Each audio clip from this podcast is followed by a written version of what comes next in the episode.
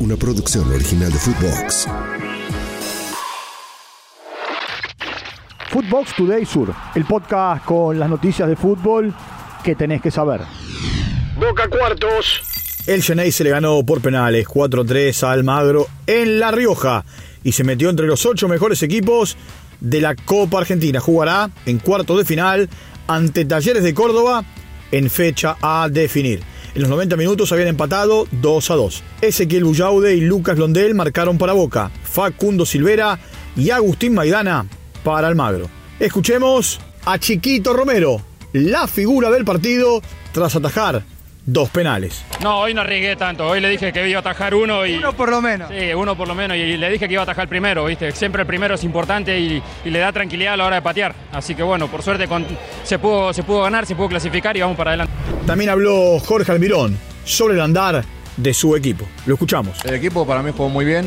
El primer tiempo fue, fue muy bueno. Una, sacamos la ventaja y en segundo tiempo, bueno, por detalles, ellos hicieron su partido.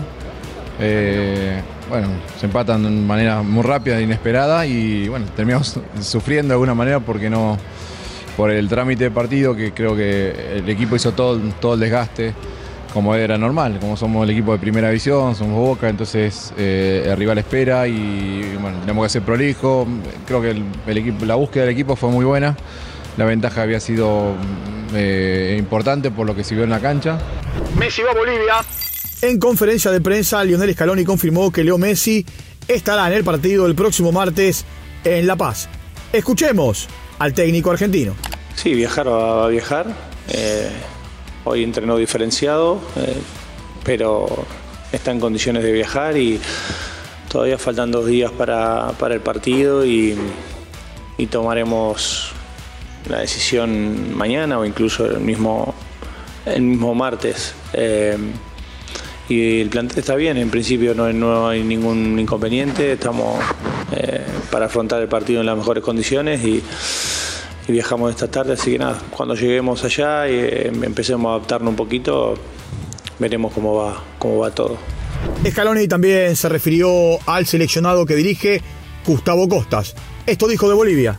Lo escuchamos. Bueno, en principio es un buen equipo para, para empezar. Yo creo que el entrenador está haciendo una cosa interesante, que es jugar bastante parecido siempre con la mayoría de jugadores y, y eso ya es importante, es un, es un buen equipo.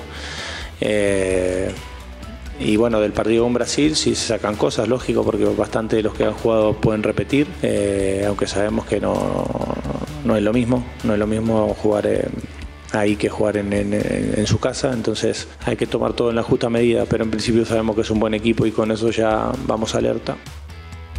Se fue. Luis Rubiales renunció a su cargo como presidente de la Real Federación Española de Fútbol. Lo hizo mediante una carta enviada a Pedro Rocha. Es evidente que no podré volver. Hay un poder fáctico que me lo impedirá. Sentenció en su carta enviada en la tarde del domingo y agregó en sus redes sociales, defender mi honestidad, defender mi inocencia. Tengo fe en el futuro, tengo fe en la verdad. Gracias a todos. Despedido. La Federación Alemana de Fútbol echó a Hansi Flick después de la dura derrota ante Japón 4 a 1 en Wolfsburgo. Mañana, ante el seleccionado francés, el equipo será dirigido por Rudi Feller, que se desempeña como director deportivo. Hansi Flick estuvo 25 partidos al frente de Alemania, ganó 12, empató 7 y perdió 6. Y en el último mundial quedó fuera en primera ronda. Destino Qatar. Marco Berratti jugará en el Al Arabi. El Paris Saint-Germain recibirá 45 millones de euros por la transferencia. Camino a la Eurocopa. Kazajstán le ganó a Irlanda del Norte 1 a 0.